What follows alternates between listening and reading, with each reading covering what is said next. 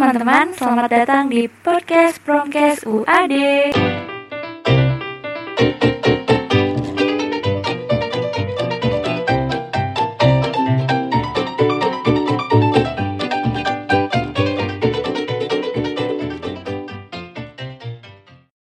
teman-teman, di episode kali ini aku bakal ngebahas tentang menyikapi informasi dari media sosial saat pandemi. Kalian ngerasain gak sih pada saat pandemi seperti sekarang ini, peran media sosial itu sangat berpengaruh pada keberlangsungan informasi, terkhususnya untuk informasi kesehatan yang dibutuhkan oleh masyarakat. Dan aku yakin teman-teman yang dengerin podcast ini pasti punya media sosial, baik Instagram, Facebook, WA, Twitter, dan masih banyak lagi. Nah, namun informasi yang diterima harus juga nih dipilah agar tidak terjadi penyebaran hoax. Oke teman-teman, yang pertama aku bakal ngebahas tentang peran media saat pandemi. Pada saat munculnya virus COVID-19 atau dikenal dengan virus corona, memang bertepatan pada era digital yang sedang dinikmati masyarakat. Sehingga di saat situasi pandemi seperti sekarang ini, peran media sangat besar dan berpengaruh pada kehidupan masyarakat, tidak terkecuali berpengaruh pada derajat kesehatan individu maupun kelompok.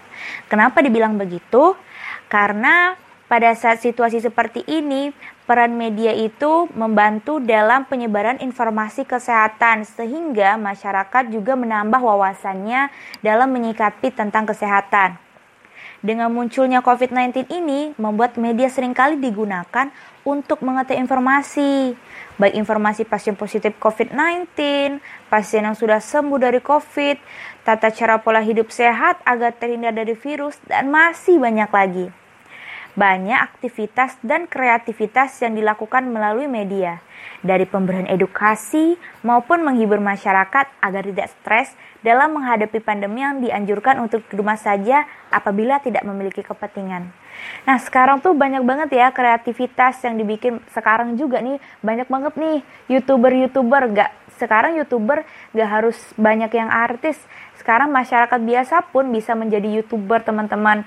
Karena di situasi pandemi ini mereka menambah kreativitas apa yang akan mereka lakukan lewat YouTube misalkan. Banyak juga nih di Instagram, udah penyebaran informasi kesehatan, dari Kemenkes juga udah ada, dari masyarakat biasa juga pun ada, terutama mungkin mahasiswa-mahasiswi di bagian kesehatan. Banyak sekali media massa yang dapat digunakan sebagai wadah penyampaian informasi kesehatan. Di antaranya adalah media cetak dan media sosial. Namun pada saat ini, media yang paling diminati dan sering digunakan oleh masyarakat adalah media sosial. Karena apa? Media sosial ini dari kalangan anak-anak juga pun sampai orang tua sekarang udah bisa main media sosial.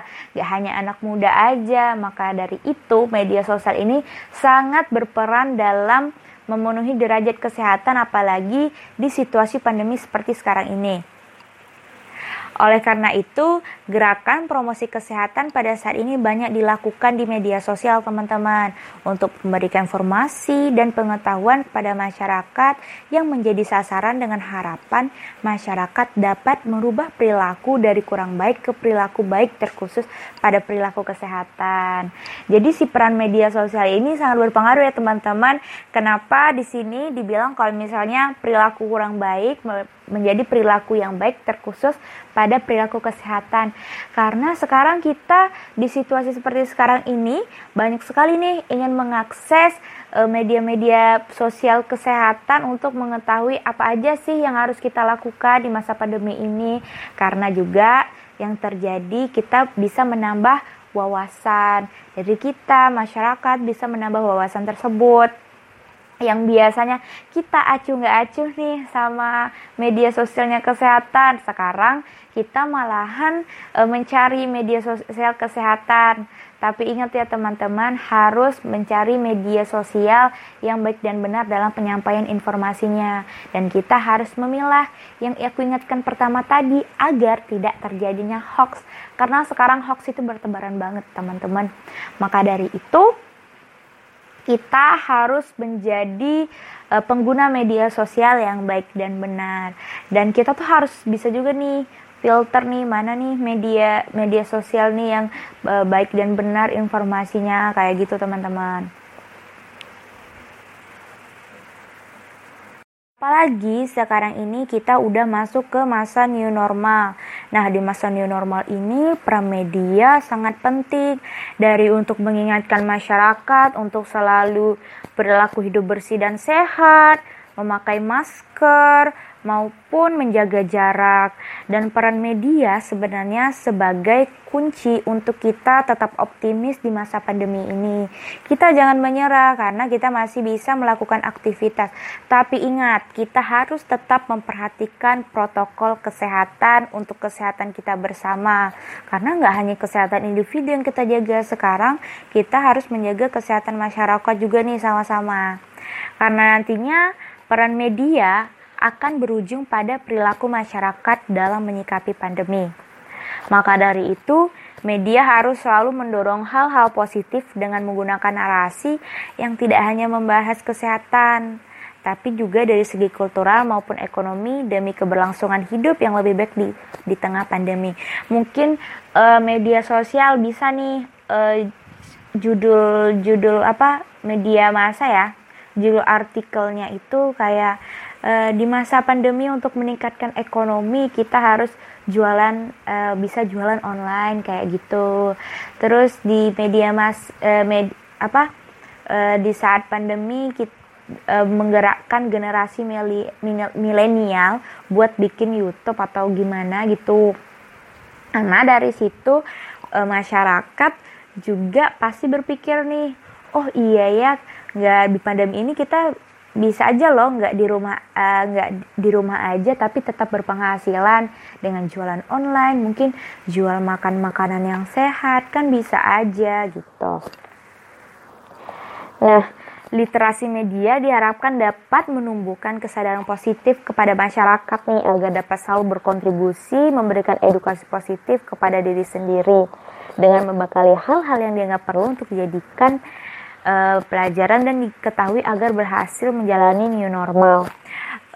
Sekarang kita bisa menambah literasi baca kita karena kita juga membutuhkan informasi-informasi tersebut.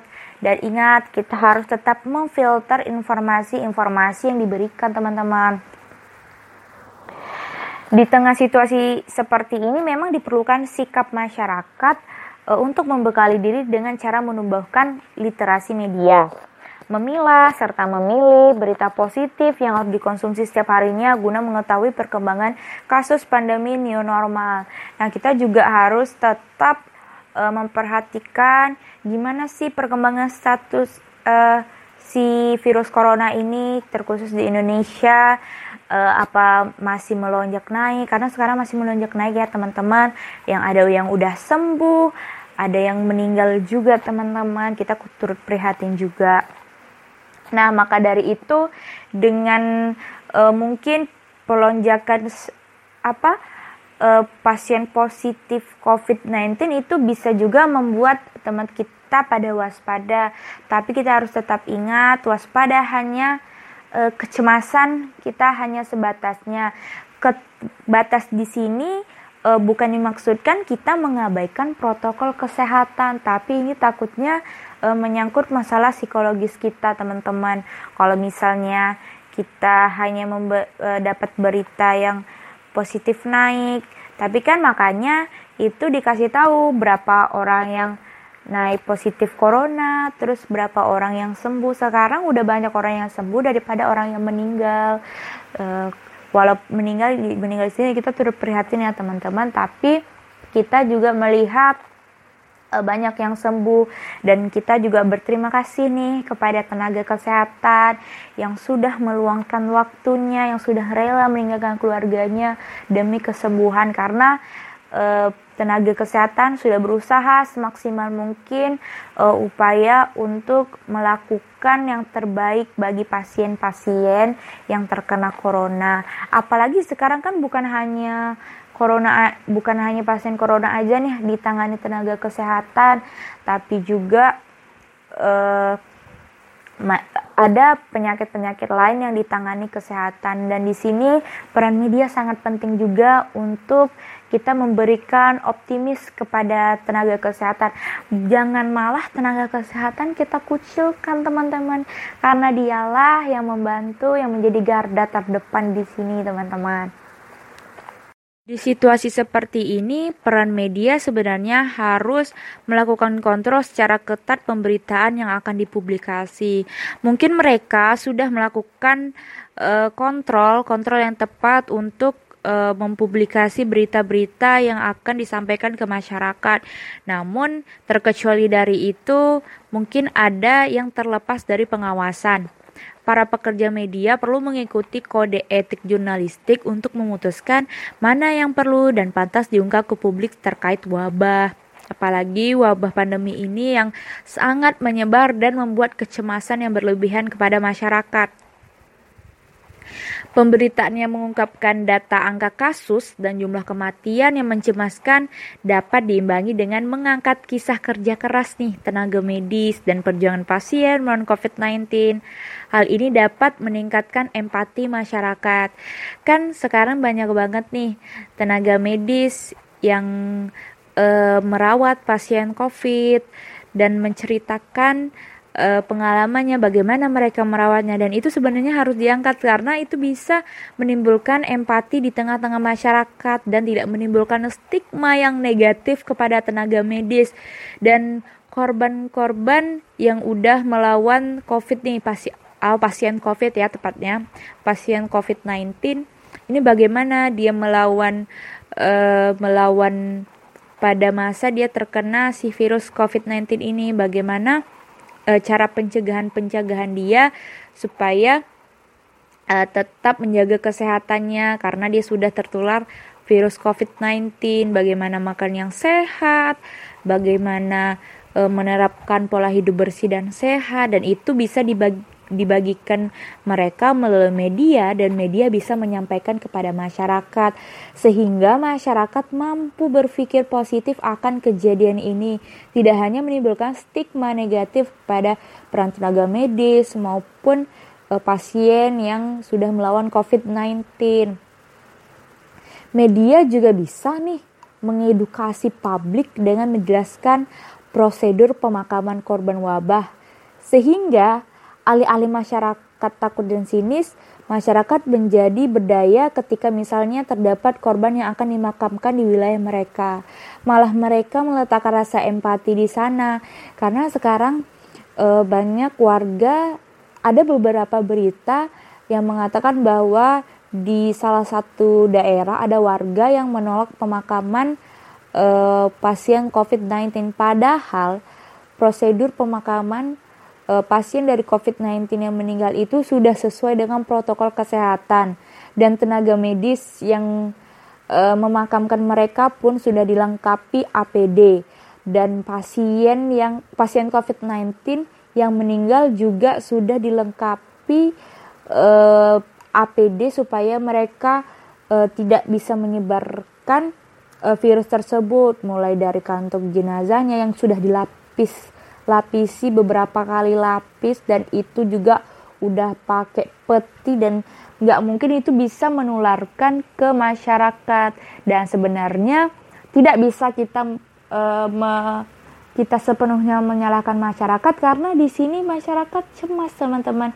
Kalau kita bayangkan ya di posisi mereka gimana di wilayah kita, tapi makanya itu gunanya peran media, karena media bisa menyampaikan bagaimana pemakaman COVID-19. Mungkin kalau misalnya tidak bisa kita sampaikan langsung ke masyarakat dan susah kita sampaikan ke masyarakat, kita bisa menyampaikan di pemangku kedudukan nih di wilayah tersebut, seperti kepala desa, dan kepala desa bisa mensosialisasikan kepada masyarakat karena dialah yang menjadi pusatnya masyarakat, karena dia yang menjadi pemimpin masyarakat, dan dia bisa memberitahukan kepada masyarakat, gini loh sistem pemakaman pasien COVID-19 apabila terjadi pasien tersebut terjadi dari di wilayah kita seperti itu, dan itu bisa menambah empati masyarakat dan masyarakat juga tahu menambah informasi tersebut, gini loh cara pemakamannya, dan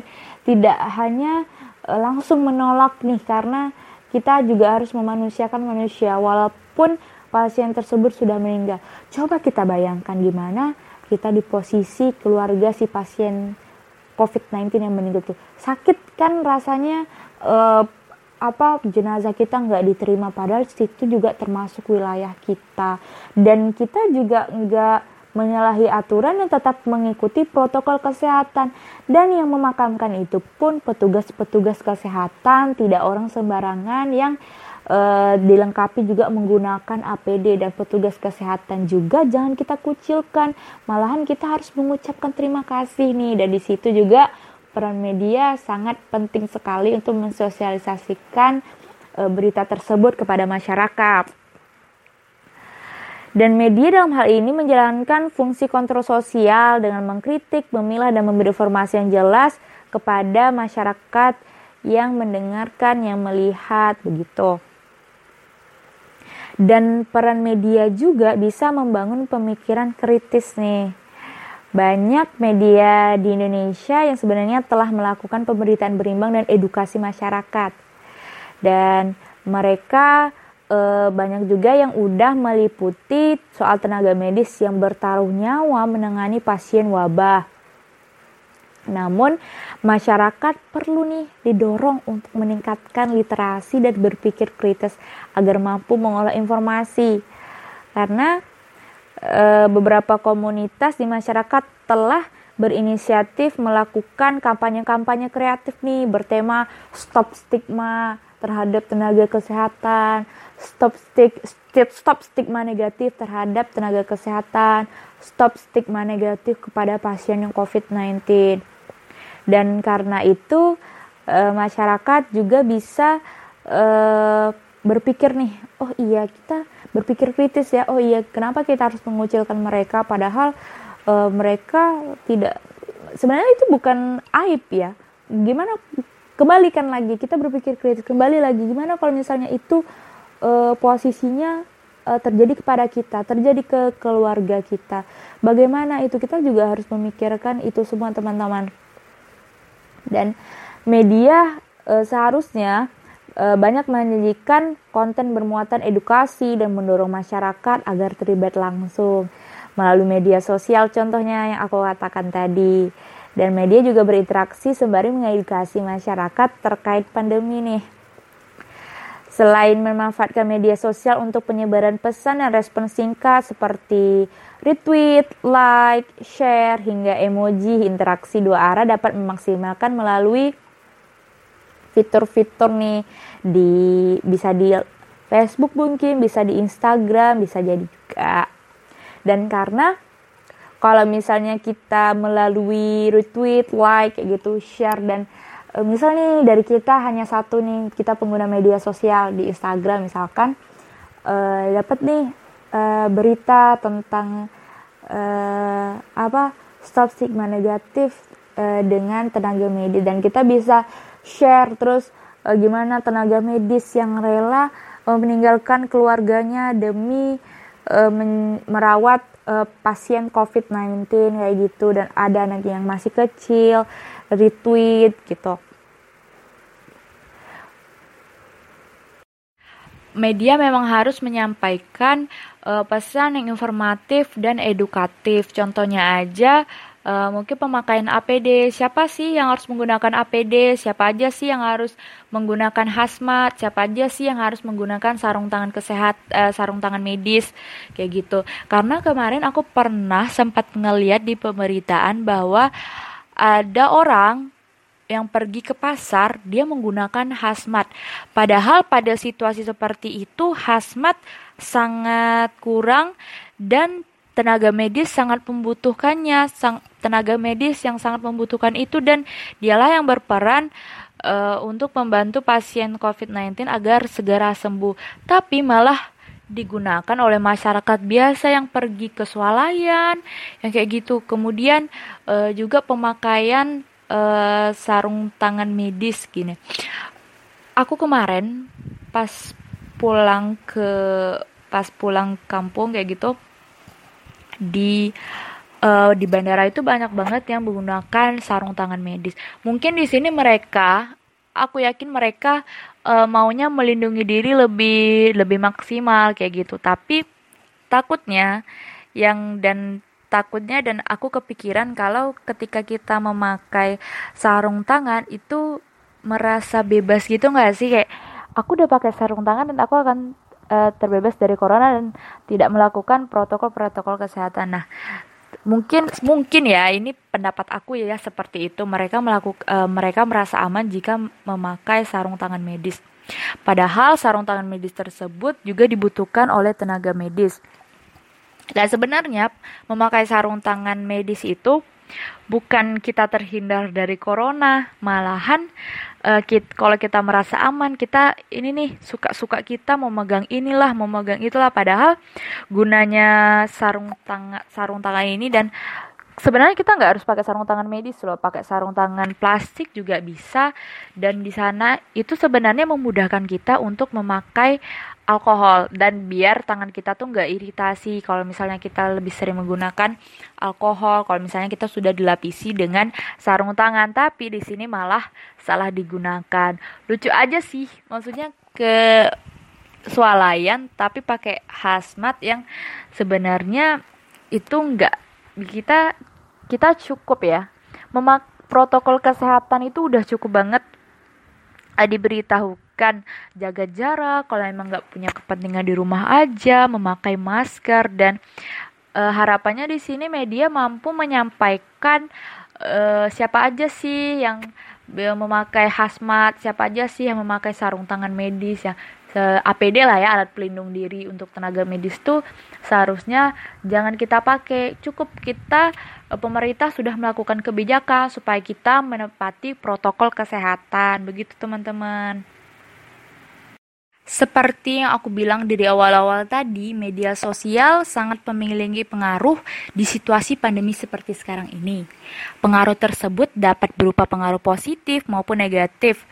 Contohnya itu seperti media mampu membuat stigma terhadap masyarakat bahwa betapa cepatnya penularan virus COVID-19, sehingga menimbulkan kecemasan dan kepedulian terhadap kesehatan mereka yang selama ini sebelum adanya COVID-19 sering diabaikan. Namun stigma tersebut juga mempengaruhi masyarakat untuk melakukan panic buying terhadap barang-barang yang dibutuhkan untuk melindungi diri mereka, termasuk alat-alat kesehatan, sehingga menimbulkan oknum-oknum yang tidak bertanggung jawab memanfaatkan situasi ini demi keuntungan pribadi dengan menjual barang-barang yang dibutuhkan masyarakat di era pandemi ini menjadi mahal. Kemarin itu aku waktu itu belum pulang kampung. Nah, kemarin kan mau cari masker. Sebelumnya yang harga masker biasa kan aku beli masker itu yang biasanya itu satu kotak cuma 25.000, atau pokoknya sekitaran 25.000 sampai 35.000. Saking orang panic buying pada masa pandemi ini, banyak oknum-oknum yang membeli masker itu dan menjual kembali dengan harga yang fantastis. Masa iya satu kotak masker itu harganya bisa sampai 1 jutaan? 1 juta itu udah yang kayak mahal banget. Udah 2 juta kalau nggak, aku kemarin cek di online shop itu ada yang jual sampai satu kotak tuh 2 juta. Yang biasanya kita beli sampai 25.000 sampai 35.000 kalau nggak salah kayak gitu. Dan itu gila banget nggak sih harganya, sampai 2 juta cuman masker kayak gitu. Dan kaget, sekaget-kagetnya. Dan untungnya waktu itu memang pernah sempet turun juga sih harga masker, tapi nggak ini, kayak di apotek itu emang menyesuaikan harga di sana. Dan itu memang kita juga mau membelinya punya keterbatasan, sampai harus menggunakan KTP. Kita ngasih nomor induk kependudukan kita supaya nggak membeli dua kali kayak gitu. Dan itu juga nggak setiap hari adanya, memang waktu-waktu tertentu. Dan itu kita juga tahu-taunya sih cuman sehari itu doang gitu. Kalau misalnya telat ya udah nggak dapet. Nah, dan dengan panic buying itu banyak sekali kita dirugikan, ekonomi kita juga. Dan masa ya ada orang, mungkin ada ya orang yang bisa beli sampai 2 juta kayak gitu, cuman kita mikir 2 kali gak sih kalau mau beli masker 2 juta. Dan untungnya sekarang masker kain itu udah bisa membantu kita untuk mencegah terjadinya COVID-19 sebagai alat pelindung diri kita lah. Dan ada lagi kemarin itu tentang obat yang bisa katanya bisa melawan virus corona, dan ketika informasi tersebut disebarkan dengan masyarakat menjadi ingin membeli obat tersebut untuk melawan si virus corona, padahal obat tersebut harus dibeli melalui resep dokter. Karena itu juga banyak oknum-oknum yang tidak bertanggung jawab dan menjual obat tersebut dengan melebihi harga normal yang ditetapkan. Selain itu, media sosial juga merupakan wadah ya untuk mendapatkan informasi terkait perkembangan virus COVID-19, mulai dari pasien positif, meninggal, dan pasien sembuh dari COVID-19. Dari informasi tersebut ada juga sebagian masyarakat yang memiliki kepanikan yang berlebihan karena banyaknya orang yang sudah tervirus corona.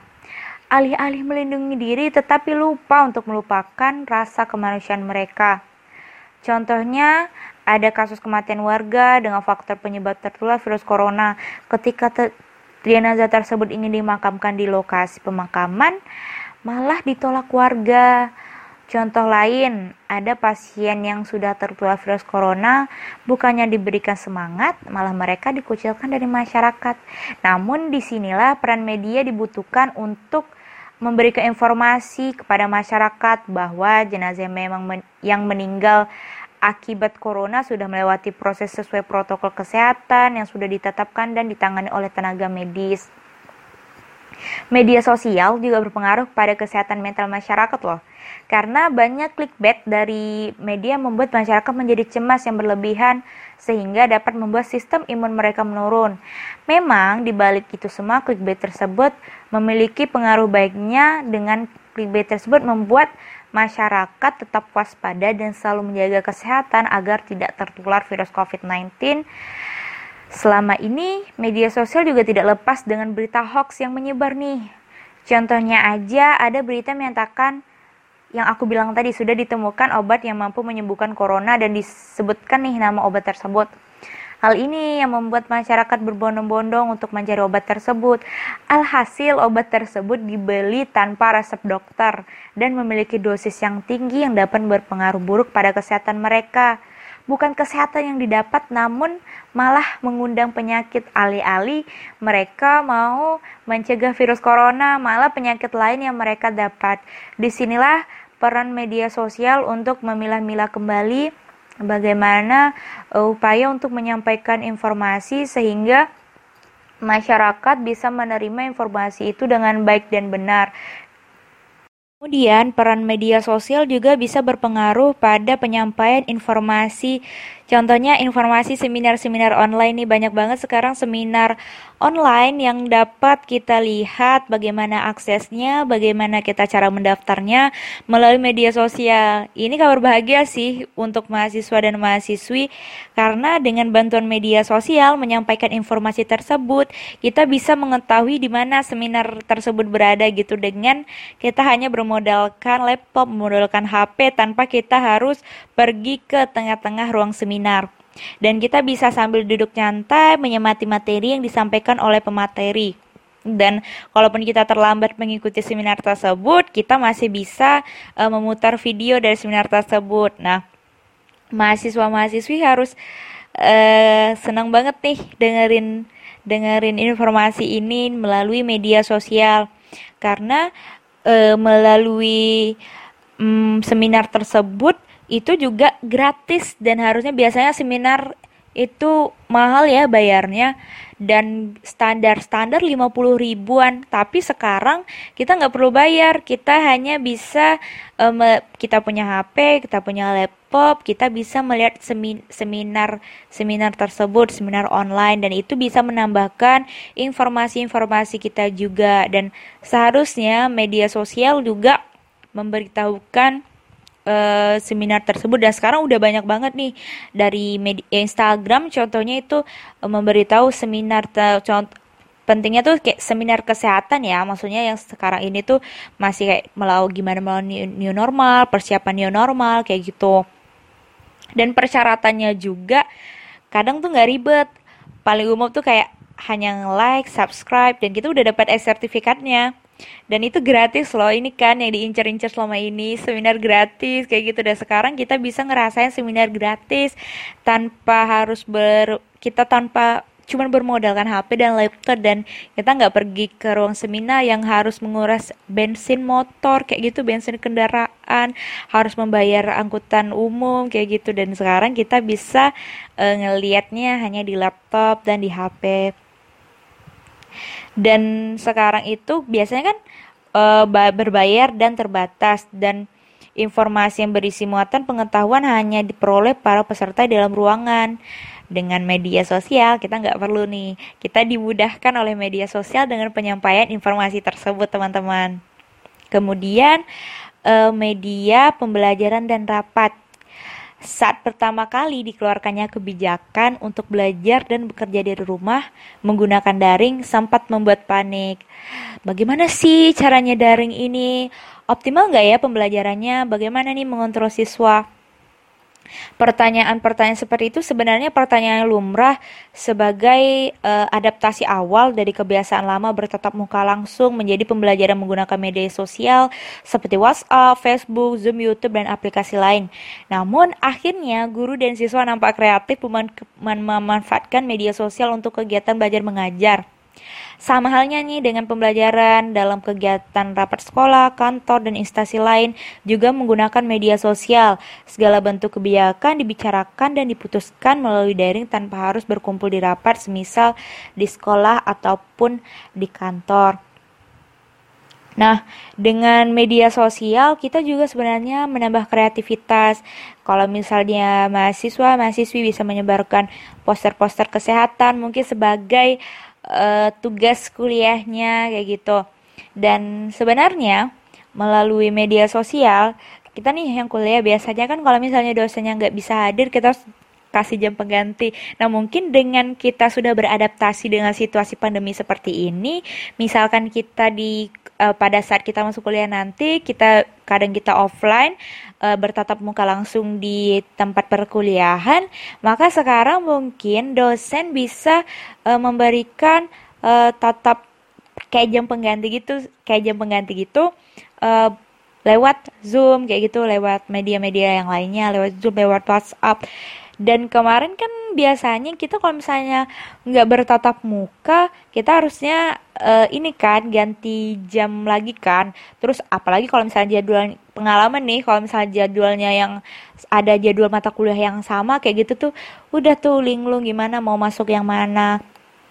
Dan dengan adanya bertabrakan ya, kadang tuh bertabrakan jadwal kuliah sama jadwal kuliah normal sama yang pengganti kayak gitu. Dan kadang kan kita dalam satu ruangan itu ada yang jadwalnya yang gak sama, yang beda-beda. Dan dengan adanya situasi seperti ini, media sosial juga bisa berpengaruh pada kehidupan kita selanjutnya. Apalagi kalau new normal kita, misalnya kita udah offline di kampus, dan dengan adaptasi awal yang kita sudah bisa beradaptasi nih, dan jam pengganti cukup dengan kita menggunakan media sosial, teman-teman. Banyak banget kan manfaatnya. Dan pada saat situasi pandemi ini dapat dibayangkan nih kalau COVID-19 atau virus corona ini dapat membantu kelompok masyarakat yang siap siaga, yang gotong royong dan saling peduli untuk melawannya. Saling peduli satu sama lain ditunjukkan dengan memberikan bantuan kepada tetangga kurang mampu yang terdampak COVID-19. Siap siaga juga, gotong royong dan peduli ditunjukkan pula dalam kegiatan saling mengedukasi warga, mungkin dari RT, dari RW itu bisa membentuk WhatsApp grup dalam satu warga. Nah ini sebenarnya peran media sosial ini sangat berpengaruh ya. Kalau RT nih, misalnya WhatsApp bikin satu wilayah kayak gitu, dan kita juga yang nggak pernah silaturahmi sama warga sekitar, mungkin ada warga baru yang kita nggak tahu kehadirannya, kita bisa mengetahui lewat WhatsApp grup tersebut. Mungkin ada yang ingin cari jodoh, mungkin nah ada warganya di sekitar tetangga jadi pacar 5 langkah, bisa jadikan lewat media sosial. Awalnya kita nggak tahu nih ada tetangga baru. Kalau misal udah tahu di WhatsApp grup, kita tahu di situ ada tetangga baru, ternyata bisa nih dijadiin gandengan nih. Apalagi buat yang LDR, yang dari kampusnya pulang kampung nggak bisa sempat ketemu, mungkin yang mengakhiri hubungannya, kita bisa dengan mengawali dengan menjalin silaturahmi yang lebih lanjut. Silaturahmi di sini dalam tanda kutip dengan warga di sekitar, kan bisa jadi itu kreatif ya. Aku baru kepikiran ya sekarang. Kemudian dengan media sosial juga bisa menambah ladang amal kita. Kenapa? Karena media sosial sekarang banyak yang mengadakan media galang dana. Dalam upaya penanganan COVID-19 juga kemarin yang kayak APD itu kurang, banyak sekali influencer yang membantu mengumpulkan untuk para pengikutnya, mengumpulkan dana supaya bisa membeli APD buat tenaga medis sehingga tidak kekurangan. Penggalangan dana yang dilakukan ini bisa secara individu, komunitas, dan instansi. Sikap gotong royong yang peduli terhadap orang yang terdampak COVID-19 membuat masyarakat yang mampu untuk bergotong royong, tergerak hatinya menyumbangkan sebagian hartanya untuk mereka yang kurang mampu. Ini berkat media sosial yang menyebarkan media galang dana. Nah, dalam penggalangan dana ini peran media ini sangat penting, teman-teman. Contohnya aja, masih ingat banget nih di ingatan kita waktu lalu, almarhum Didi Kempot itu bersama salah satu stasiun televisi menggelar konser amal bertajuk Didi Kempot Konser Amal Dari Rumah. Nah, konser tersebut diadakan secara langsung di televisi, kemudian di YouTube juga ada, dan dari kegiatan amal tersebut dapat kurang lebih 7 miliar, kalau nggak salah aku itu 7 miliar rupiah terkumpul dari penggalangan dana tersebut. Nah, contohnya lain bisa kita melihat di media sosial seperti Instagram, Twitter, Facebook, dan media sosial lain turut menggalang dana ketika pula menyanyi dan melakukan beberapa tantangan. Nah, mereka melakukan tantangan, mereka dapat menggalang dana dari hadiah tersebut. Dan media sosial juga sebagai media hiburan kita yang masih di rumah aja. Tidak dapat dipungkiri bahwa aktivitas di rumah itu membuat sebagian kita stres, bosan, apalagi yang sering-sering keluar nih, yang sering nongki-nongki, yang sering ke mall, dan kita harus di rumah aja, dan itu membuat stres yang berkepanjangan, dan media sosial bisa mengurangi tingkat kebosanan tersebut. Ada hiburan beraneka ragam, bisa kita nonton televisi, kemudian kita bisa main game kayak gitu. Nah, alternatif lain yang dapat dipilih ada berselancar di dunia maya melalui aplikasi media sosial semacam Instagram, Facebook, Twitter, dan YouTube. Yang mau ini nih stalker doi, itu stalker mantan doi kan bisa nih. Bisa dijadikan manfaat kalau misalnya di hari lain kalian sibuk untuk kuliah, sibuk untuk bekerja, sibuk untuk mengerjakan tugas-tugas.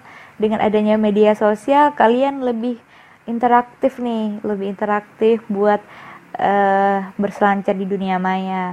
Gak hanya stalker doi, stalker mantan doi ya, kita juga harus menyikapi pesan-pesan dari petugas kesehatan, pesan-pesan dari protokol-protokol kesehatan supaya tetap menjaga kesehatan kita. Gak hanya stalker doi, teman-teman. Nah, beragam fungsi media sosial yang dapat kita gunakan. Kita dapat menyimpulkan bahwasanya si media sosial ini memberikan dampak positif manakala kita dimanfaatkan dengan bijak. Sebut saja yang aku bilang tadi, kalau ada media seminar online dan pembelajaran. Nah, kegiatan ini tuh bisa berbagi ilmu tanpa ada batasan ruang dan waktu. Yang si narasumber di sana, yang audiensnya di sini. Biasanya kan dia nggak bisa kan, kita harus pergi langsung ke sana tuh. Nah, kapanpun kita bisa mengakses video seminar tersebut. Kita mau di mana aja kita bisa mengakses dan melihat kelebihan tersebut. Pada saat new normal ini barangkali model seminar tersebut bisa dijadikan model kolaborasi bersama dengan tatap muka langsung. Artinya, jika pandemi ini usai, peran dan fungsi media sosial seperti disebutkan di atas tidak serta-merta dihilangkan pula dan berganti seperti yang biasa sebelum COVID-19. Karena ini semua bisa menambah kreativitas kita. Bagaimana sih kita mengemas suatu produk buat kita sampaikan kepada konsumen supaya konsumen itu tertarik kayak gitu. Bagaimana kita mengemas, kita membuat seminar online gitu. Bagaimana mengemasnya dengan baik sehingga konsumen mau datang ke seminar tersebut walaupun secara online kayak gitu. Dan itu bisa menambah kreativitas kita. Bagaimana kita membuat para audiens itu tertarik dengan pengemasan seminar online tersebut. Nah, bagi teman-teman yang punya bisnis di media sosial juga mempunyai peran penting dalam pembangunan bisnis kalian. Media sosial merupakan kanal daring yang memberikan tempat bagi kelompok atau individu untuk saling berkomunikasi, berbagi konten, dan berkolaborasi secara digital. Sebenarnya media sosial juga bisa ditujukan sebagai membuka forum, bisa membangun jejaring sosial, dan lain sebagainya. Mayoritas orang menggunakan media sosial untuk kebutuhan personal seperti berkomunikasi dengan teman dan keluarga. Sebagian lain menggunakan media ini untuk berinteraksi dengan komunitas tertentu. Hingga saat ini, pengguna media sosial terus berkembang dan bertambah pesat terutama semenjak adanya serangan wabah COVID-19 pada awal tahun lalu khususnya di Indonesia. Semenjak keluar arahan tetap di rumah aja, media sosial menjadi tempat yang paling mudah dijangkau dan aman untuk bersosialisasi. Arus informasi dan interaksi semakin cepat berputar karena hampir semua orang hidup di dalam jejaring sosial dari media sosial ini. Sebelumnya, media ini memang udah banyak dijadikan pilihan utama untuk komunikasi dan untuk kita menjadi informasi. Dan peran media sosial sangat penting untuk terhubung dengan dunia sekitar, baik secara personal maupun untuk kepentingan umum. Maka dari itu, media sosial juga menjadi penolong bagi kebutuhan kita yang berbasis bisnis dan konsumen kayak gitu. Dan selain itu kita dapat berinteraksi dengan konsumen secara langsung. Segala kegiatannya juga aman dan tidak memerlukan kontak fisik dan cocok keadaan dan kebutuhan kita. Dan ada manfaat media sosial untuk bisnis kita nih kalau teman-teman yang punya bisnis. Kita itu yang pertama bisa lebih mudah komunikasi dengan konsumen. Komunikasi dan informasi merupakan alasan utama bagi banyak orang untuk menggunakan media sosial setiap harinya. Banyak penggunaan pribadi ini bisa dijadikan lapak berbagai sektor bisnis untuk menampilkan brandnya. Komunikasi melalui media sosial tidak hanya terhadap hubungan personal saja, tapi juga kepada brand-brand pilihan konsumen. Di masa pandemi seperti ini, satu-satunya media bertahan dan bahkan semakin tinggi penggunanya adalah media sosial. Dengan adanya media ini, kita bisa cepat tanggap nih atas respon konsumen kita, baik dari pertanyaan, komplain maupun apresiasi dari pelanggan. Komunikasi kita terjaga, citra brand akan semakin membaik. Kalau misalnya dulu kita harus bertemu langsung dengan konsumen untuk membicarakan brand kita, tapi sekarang kita melalui media sosial kita bisa bicarakan itu kepada konsumen dan aman tanpa kita bertatap langsung, apalagi kita sekarang harus menjaga jarak kayak gitu. Dan media ini sebagai penting untuk memperkenalkan brand kita, apalagi brand-brand lokal nih yang mungkin banyak nggak dikenal sama masyarakat. Dengan media sosial kita bisa memperkenalkan brand yang kita bikin. Dan di era serba digital ini, mayoritas bisnis ini membangun citra brandnya itu melalui konten media sosial. Bagaimana mereka mengemas dengan baik promosi brand tersebut, bagaimana mereka mendeskripsikan caption dari brand tersebut sehingga masyarakat bisa melihat brand kita melalui media sosial yang penolong sebagai jembatan masyarakat untuk melihat brand kita yang harusnya biasanya harus promosi ke jalan bisa jadi, tetapi sekarang dengan bantuan media sosial kita bisa membantu mempromosikan brand kita melalui media sosial ini. Maka dari itu konten apapun yang akan kita buat harus selaras dengan proyek dan bisnis kita. Nah, selain konten, layanan media sosial akan menjadi bagian dari citra brand kita nih. Semakin baik kita mengeksekusi keduanya, semakin maksimal juga peningkatan brand dari bisnis kita. Dan semakin bisnis kita selain terkenal, pemasukan juga bisa masuk, dan kita bisa buat teman-teman yang punya bisnis nih bisa juga menggaji karyawannya yang mungkin stop selama masa pandemi ini, dan bisa membantu, bisa jadi dalam mengedit dalam kontennya, bisa jadi seperti itu. Dan media sosial ini memang menjadi saluran untuk penjualan. Dengan penggunaan media sosial, dan banyak juga orang yang diberhentikan dari tempat kerjanya, ada yang fresh graduate, yang belum dapat pekerjaan, dan itu bisa menjadi ajang untuk membuka toko online nih di media sosial. Dan yang kemarinnya nggak kepikiran buat membuka toko online, semenjak adanya pandemi supaya bisa tetap berpenghasilan, akhirnya kita membuka toko online di media sosial. Dan tidak asing lagi nih kalau misalnya kita ngelihat penjualan online semakin digandrungi di masa pandemi ini. Kita rebahan, kita promosi brand kita, kita promosi barang dagangan kita yang mungkin kita juga hanya sebagai reseller, bisa mempromosikan barang melalui media sosial, dan itu menambah untung bagi kita, dan kita nggak perlu kerja di rumah, hanya kita menggunakan gadget kita bisa melakukan jualan ke konsumen-konsumen. Nah, pihak yang mungkin yang suka kurang suka belanja online, jadi suka belanja online semenjak adanya pandemi ini, karena mal-mal kan pada saat pandemi itu pada ditutup, dan sekarang juga mungkin kalau misalnya ada yang dibuka, orang pada banyak yang mungkin cemas, takutnya penyebaran virus COVID-19 ini semakin luas, dan itu toko online itu sangat digandrungi bagi teman-teman yang juga dulunya kurang suka dengan belanja online.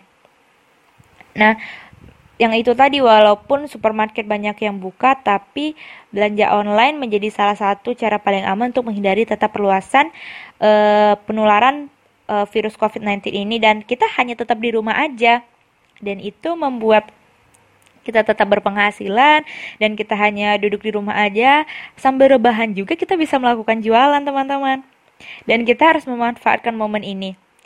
Selain itu, media juga dapat berinteraksi secara personal. Media sosial juga terbukti efektif untuk digunakan sebagai media berbisnis juga, dan kita juga bisa membangun antar bisnis kita dengan bisnis yang lain dengan mudah, diciptakan mungkin kolaborasi dengan bisnis lain dengan menggunakan bantuan dari media sosial, dan media sosial sebagai jembatannya.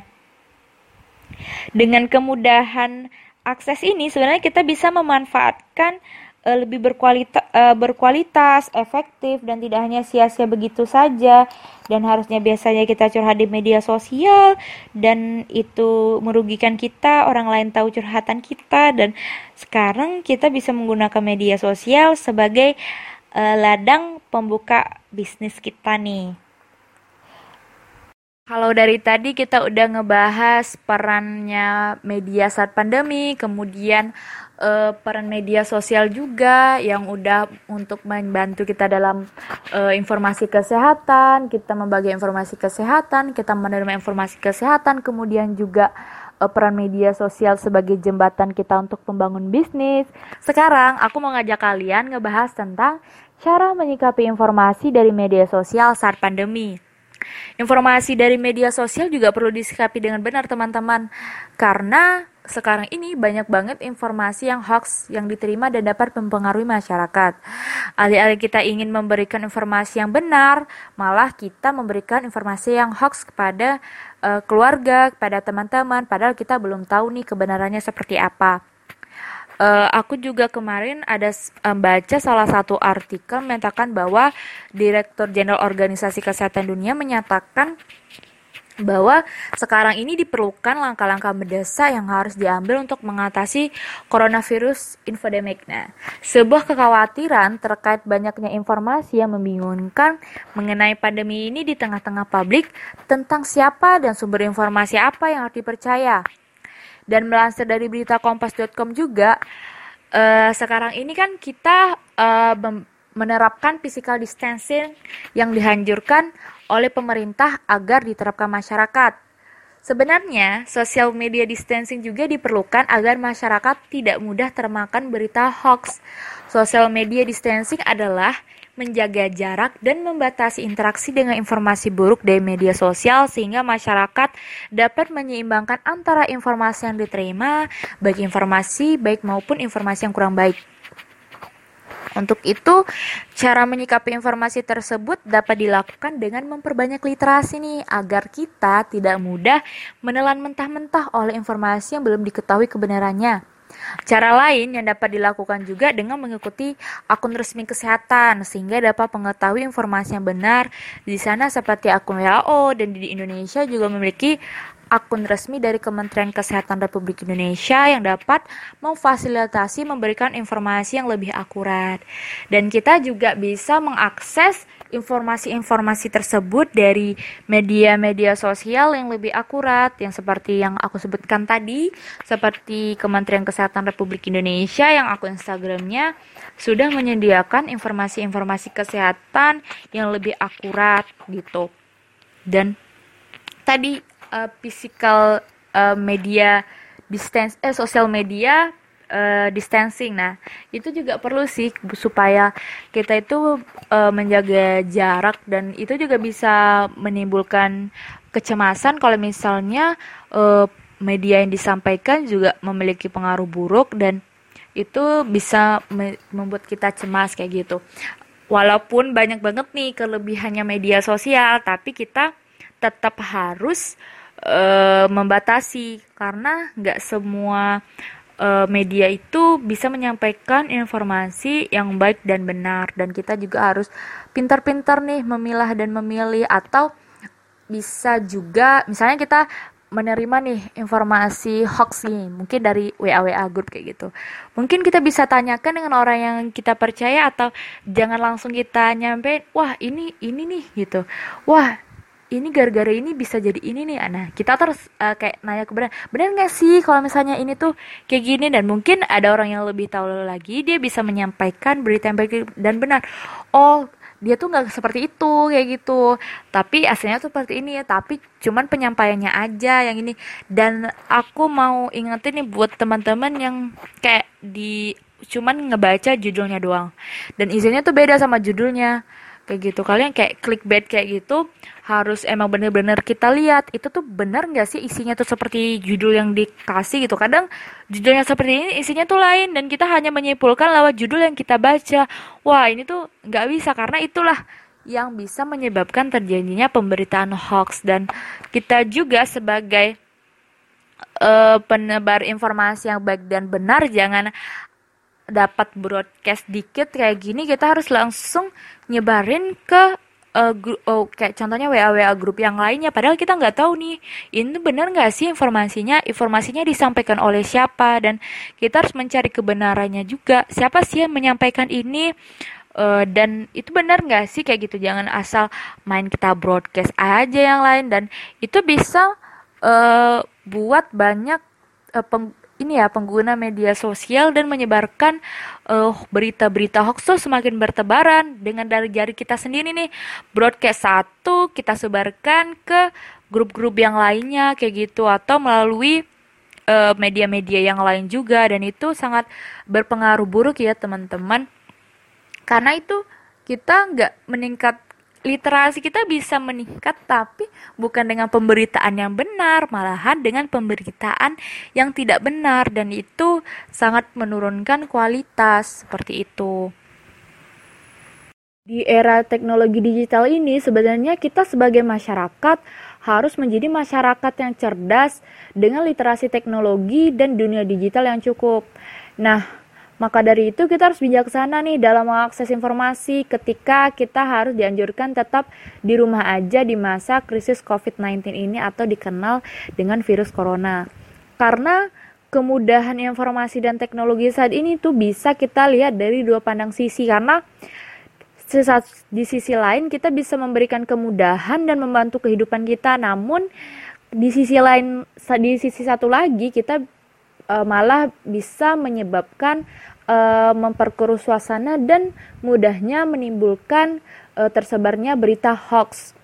Dan sisi negatif teknologi informasi ini sebenarnya ditimbulkan oleh beberapa faktor.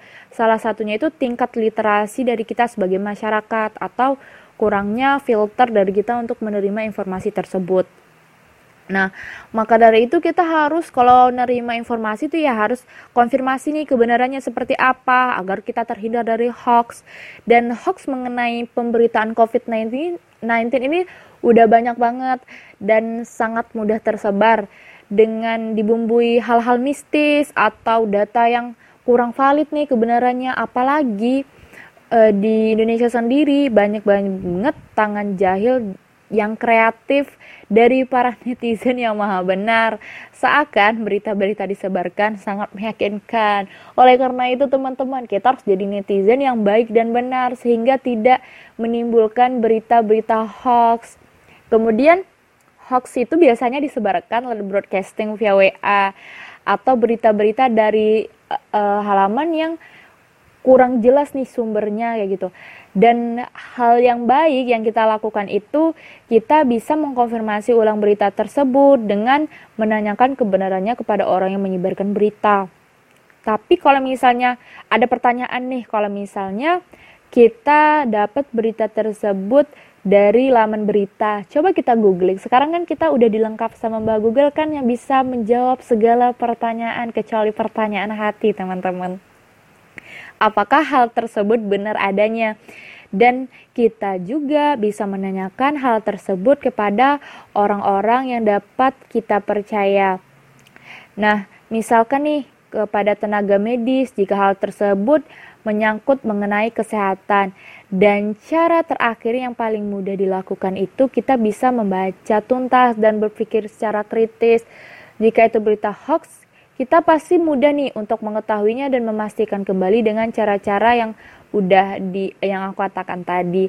Dan ini sih kalau misalnya ada berpikir hoax tuh kayak itu hoax gitu kan. Kita tuh kayak memilih ini benar enggak sih kayak gini, kayak masuk enggak sih di akal sehat kita seperti ini kayak gitu. Kemudian yang aku bilang tadi kita bisa follow akun resmi pemerintah dan media yang berkualitas lah di suatu seperti ini. Lebih baiknya cara yang tepat adalah kita nih follow nih akun-akun resmi dari pemerintah dan media yang punya kualitas gitu. Dan kita punya stay update itu sangat penting nih, kita tetap update dan tapi lebih penting adalah sumbernya dari mana. Yang berkali-kali aku sebutkan tadi kita harus jangan sampai termakan dari berita hoax dan kita langsung membagikannya begitu aja tanpa kita filter. Dengan memfollow akun resmi tersebut, kita dapat meminimalisirkan berita hoax yang masuk nih ke dalam pikiran kita. Dan kita tetap update dengan berita terkini, dan ini juga membantu untuk misalkan ada orang yang bertanya, benar gak sih beritanya seperti ini? Dan kita bisa membantu orang lain juga untuk memberitahukan bahwa berita ini gak benar loh, berita ini gak seperti ini loh sebenarnya, ini kayaknya kamu dapatnya dari mana, kayaknya kamu hoax deh, coba kamu ngikuti, kamu follow akun ini kayak gitu. Kita kan bisa memberitahukan dan itu bisa membuat kita bermanfaat bagi orang lain kayak gitu. Dan mungkin kita juga bisa memfollow akun-akun yang sudah terverifikasi kayak gitu. Kemudian juga dengan kita mengakses informasi di masa krisis, kita bisa bijak dengan membuat konten secara bijaksana. Nah, kalau dulu ada pepatah kalau mulutmu adalah harimaumu, sekarang jarimu adalah harimaumu. Karena peribahasa ini cocok banget ya dilontarkan kalau di era digital seperti ini, karena kemudahan membuat konten sosial itu tergantung dari kita. Nah, orang dengan sangat mudah menyebarkan konten positif maupun negatif. Sekarang gampang banget kalau kita mau nyebarin berita gitu. Tinggal ngetik, share, terus orang lain baca. Apalagi kalau yang ikuti kita banyak, kalau misalnya mereka percaya, mereka menyebarkan dan kita menjadi sumber penyebaran hoax. Kalian nggak mau kan dibilang netizen yang menjadi sumber penyebaran hoax, itu malu banget ya. Dan sekarang tuh mudah banget tuh dicari tuh kalau misalnya orang-orang yang menyebarkan hoax tuh. Dan konten yang bijaksana di sini yang dimaksudkan adalah coba nih kita menyebarkan kebaikan dan hal positif untuk mendukung sesama. Walaupun bukan kita yang membuat konten tersebut, kita bisa membantu share konten-konten positif seperti itu dan mendukung sesama, mendukung tenaga medis, mendukung pasien-pasien COVID-19, dan kurangi nih konten yang cenderung menyudutkan, memprovokatif orang kayak gitu, karena itu nggak baik kan, dan kita bisa nggak jadi bermanfaat bagi orang lain, dan kita bisa membagikan tips, kepedulian atau kabar positif seperti kesembuhan dari penderita COVID-19 kayak gitu. COVID-19 ini sebenarnya bencana ya bagi seluruh dunia, sudah puluhan ribu nyawa terenggut. Jadi kita bisa menunjukkan rasa empati kita dengan menyebarkan kebaikan melalui media sosial, dan itu lebih bermanfaat bagi sesama. Supaya kita bisa tetap update nih dengan berita terkini, kemudian kebijakan-kebijakan yang dikeluarkan oleh pemerintah atau yang lainnya, kita bisa mengakses informasi yang lebih lengkap melalui website-website resmi nih, seperti websitenya BNPB. Nah, website BNPB ini sebagai lembaga resmi yang menanggulangi COVID-19. Kita tuh harus update di website ini, karena website BNPB ini bisa menghubungkan langsung pada laman resmi pemerintah lainnya, seperti update terkini perkembangan kasus corona dari Kementerian Kesehatan. Kita juga bisa mengikuti website daerah kita masing-masing nih. Kalau misalnya kita tinggal di daerah atau provinsi tertentu, kita bisa mengikuti website daerah, karena data ODP dan PDP biasanya hanya tersedia di laman daerah masing-masing. Karena kan kalau misalnya ODP dan PDP itu yang disediakan Kemenkes itu seluruh Indonesia, dan kita nggak tahu nih di daerah kita nih seperti sebanyak apa. Kalau misalnya kemarin itu waktu aku yang 2 minggu di Jogja itu, sebelum aku pulang kampung, di sana itu ada dari Jogja itu menyiapkan kayak kita tuh bisa ngetahui berapa jarak sih, berapa kilometer orang yang ODP gitu, berapa kilometer orang yang PDP, dan berapa kilometer dari jarak kita dari PDP, dan itu dilihat dari lokasi kita, dan kita tinggal mengakses link tersebut dan kita hubungkan ke internet, dan dia bisa tahu lokasi kita di mana. Kita mengaktifkan lokasi dan tahu lokasi kita di mana, dan kita dan langsung dihubung dengan berapa jarak sih, berapa meter orang yang ODP, berapa orang yang PDP. Dan di situ memang nggak dikasih tahu data lengkapnya seperti apa ya, setidaknya kita mengetahui kita harus menjaga jaraknya seperti apa, dan kita harus tetap di rumah aja kayak gitu. Kan banyak banget tuh website-website daerah, dan websitenya tanggap COVID-19. Kita bisa melihat dari websitenya tanggap COVID-19, dan di situ kita bisa update persebaran kasus si COVID-19 ini di seluruh Indonesia, sehingga tindakan preventif ketika harus berpergian dari keluar rumah kita tingkatkan. Dan kita juga bisa melindungi sesama agar di daerah kita ini nggak makin banyak nih yang terjangkit dari COVID-19, dan kita bisa memberitahukan kejadian-kejadian itu. Kemudian kita jangan terlalu banyak informasi, atau kurangi terlalu banyak informasi. Kenapa? Karena ini sangat dibutuhkan. Kalau misalkan gini, asupan makanan ideal adalah asupan makanan yang sesuai kebutuhan tubuh kita. Kalau misalnya dia tidak berlebihan dan tidak dikurangi, sama sepertinya. Dan kita menerima informasi itu sesuai yang kita butuhkan, kayak harus balance kayak gitu. Dan harus memahami kondisi kita. Siapa sih yang memahami kita selain diri kita sendiri? Kalau misalnya kalau kita merasa kalau kita menerima informasi seperti ini, kecemasan kita bisa bertambah. Tapi kalau misalnya memang kita fine-fine aja, terserah kita mau masuk informasi seberapa banyak, tetapi ingat dengan penyebaran hoax jangan sampai timbulnya penyebaran hoax dari kita sendiri kayak gitu.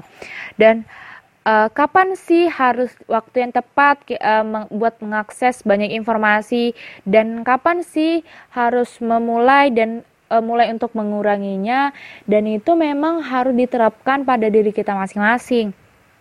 Karena ketika udah mengalami kepanikan atau ketakutan dalam situasi wabah COVID-19, itu kalau misalnya kita udah ngerasain kayak gitu, cemasku berlebihan nih, harusnya aku harus mengurangi berita-berita yang terkait COVID-19, atau kita ya udah deh, aku lewati deh kayak kalau berita COVID-19 aku kesampingkan dulu, tapi aku harus tetap menggunakan protokol kesehatan kalau misalnya berpergian, kemudian tetap di rumah aja, dan saatnya ngikuti hiburan kayak gitu, atau aku main game aja kalau misalnya kondisiku udah fit kembali dan aku harus mengetahui informasi tersebut, oke, akan aku lanjutkan. Tapi kalau misalnya enggak, oke, stop di sini, berita tentang COVID-19 aku kesampingkan, dan aku harus menyelamatkan diri kita juga sendiri dari agar terhindar dari stres, karena juga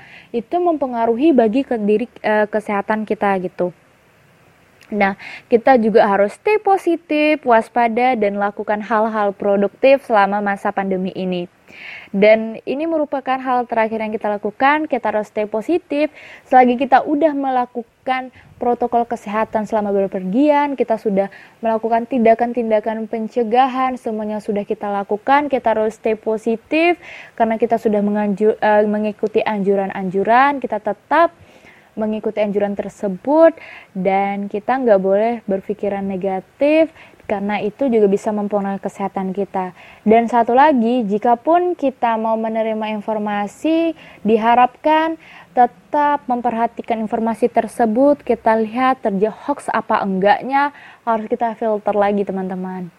Aku harap teman-teman yang mendengarkan podcast aku ini tetap menjadi netizen yang baik, tidak hanya menjadi netizen yang mau dibenarkan, tapi kita juga harus memfilter informasi-informasi yang kita terima, dan kita juga harus menjadi netizen yang dapat bermanfaat bagi orang lain dengan menyebarkan informasi-informasi kebaikan, informasi yang mendukung dengan tenaga medis, dengan pasien COVID-19, dan kita bisa bermanfaat bagi orang banyak. Terima kasih, bye-bye. Thank you.